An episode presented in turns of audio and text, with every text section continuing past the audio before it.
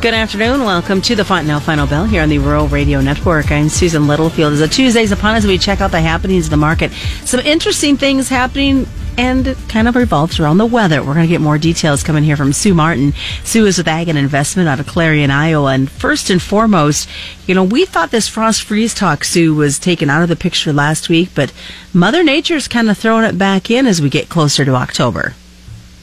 Well, it is. Um, we basically have a forecast of lows in the upper 20s and 30s uh, Fahrenheit that should occur from Montana into northern Minnesota behind this next storm system that's to come through.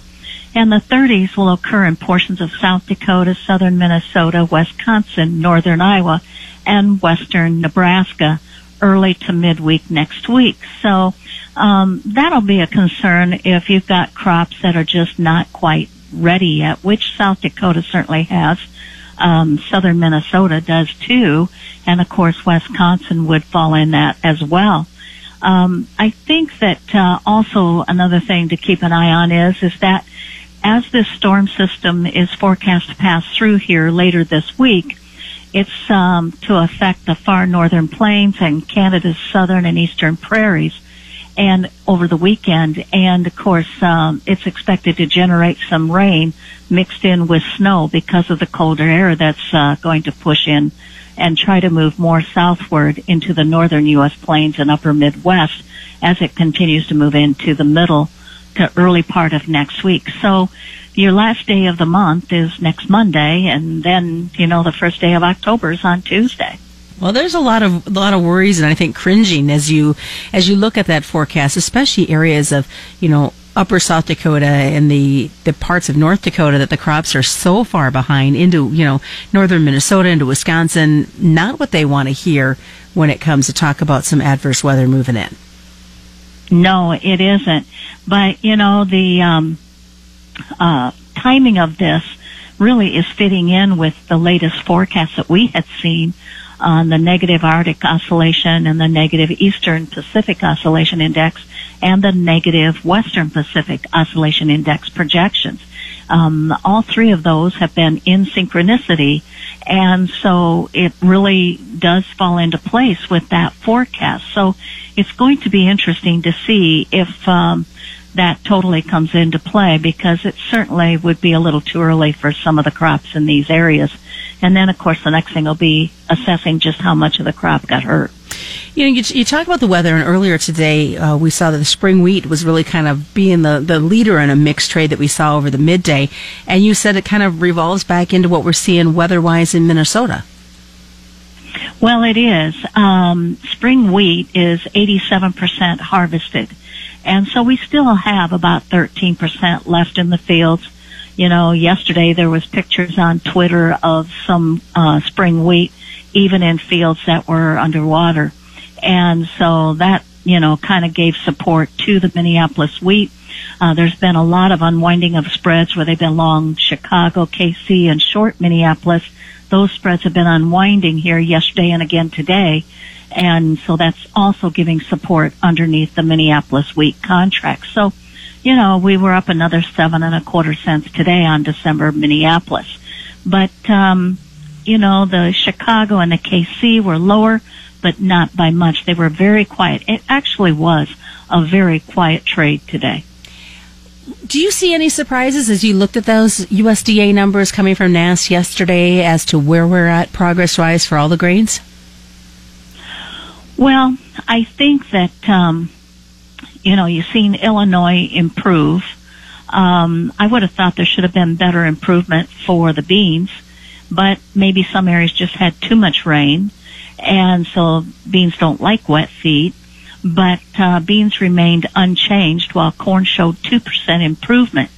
Um, you know, the states of uh, North Dakota and South Dakota and Minnesota certainly show that, and Wisconsin showed that they were having a little bit of an issue um, as well. And of course, Illinois gained a percent in beans. Iowa lost a percent. So you, there's your two major states. One's compensating for the other.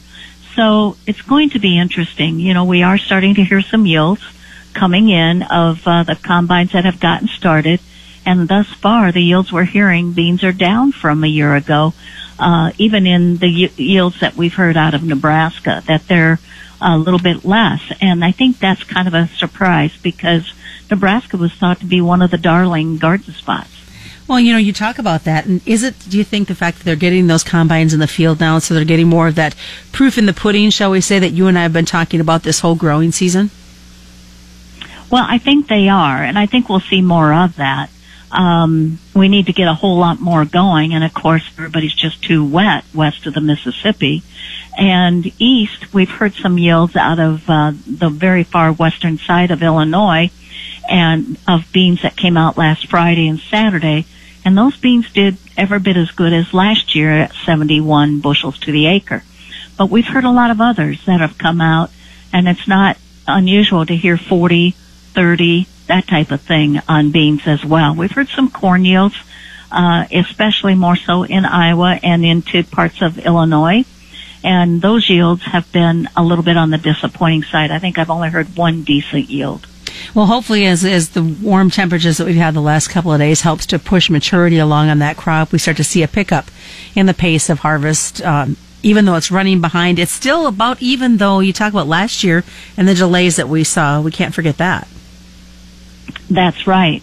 And I think that when we look at this uh, harvest coming, you know, the heat was actually a godsend for some of the, uh, especially eastern corn belt areas to kind of push them along but there's other areas that are dry and that heat just accentuated it. Around folks, more is coming up. It is the Tuesday version of the Fontanelle Final Bell right here on the Rural Radio Network.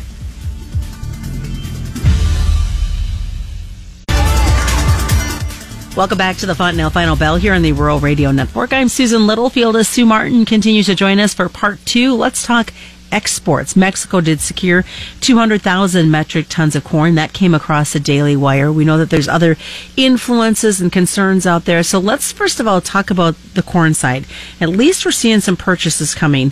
And I know that there's the push to get USMCA passed. Nice to see that Mexico's buying. Well, it is. And um, I think Mexico has continued to be a pretty avid buyer of U.S. corn. And I think that um, I think they're in favor of getting this passed. Uh, Canada, I think, is too.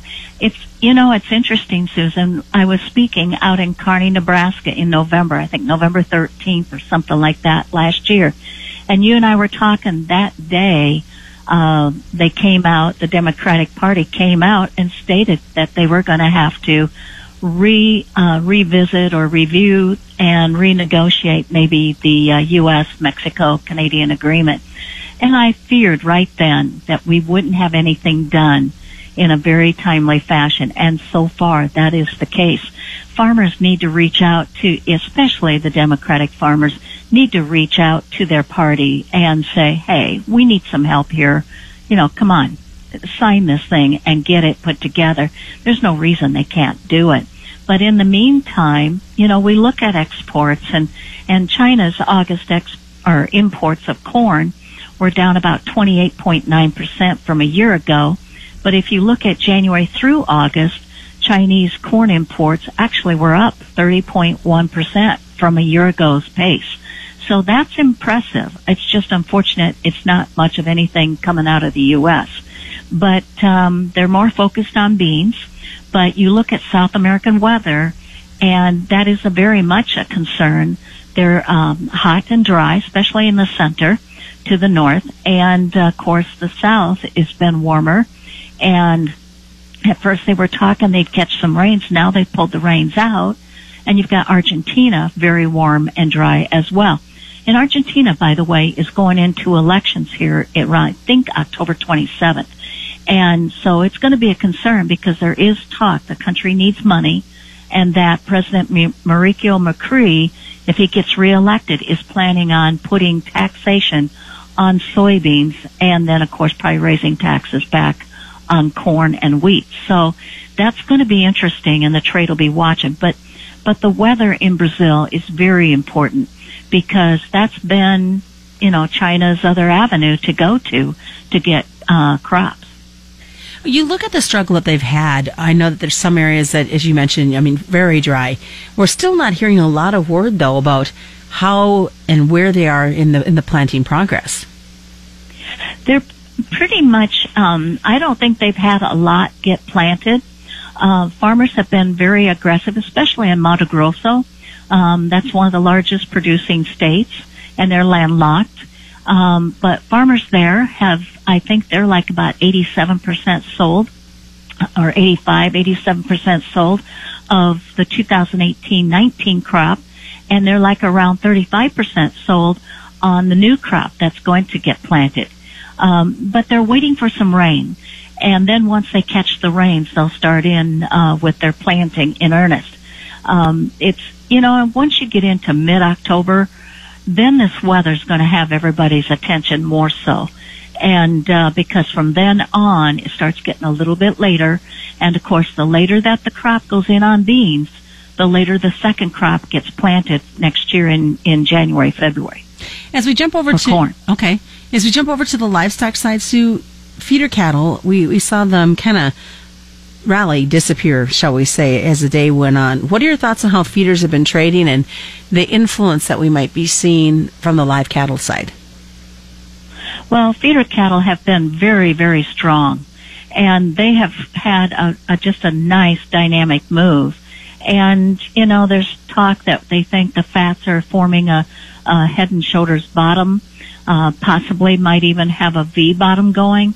A V bottom, if that's the case, they are real dynamic and they tend to take out previous major highs. Um, but in the meantime, there's an old uh, um, pattern on cattle. If they break the market down on fats into August, the market tends to rally into October. If it rallies into August, it reverses and tends to go down into October. And this market made lower lows in August and again, of course, tested those lows and took it out by ever so little, but then double bottomed and we've been turned up ever since. The feeders are trying to play catch up with where the cash markets have been. And so the feeder market's been very vibrant and very strong, but you need the deferred contracts of cattle to come around too to be able to make it worthwhile paying what you're paying for these feeders. All right, lots of great things looked at today. Sue, what's the best way for folks to get a hold of you? Well, our number is 1-800-527-0051 and you all have a great day. Thanks so much, Sue Martin, joining us today. This is brought to you by Fontanelle and all the local Fontanelle dealers. Don't forget your Android and your Apples. You can get the podcast of this daily after 3 o'clock. It's the Fontanelle Final Bell on the Rural Radio Network.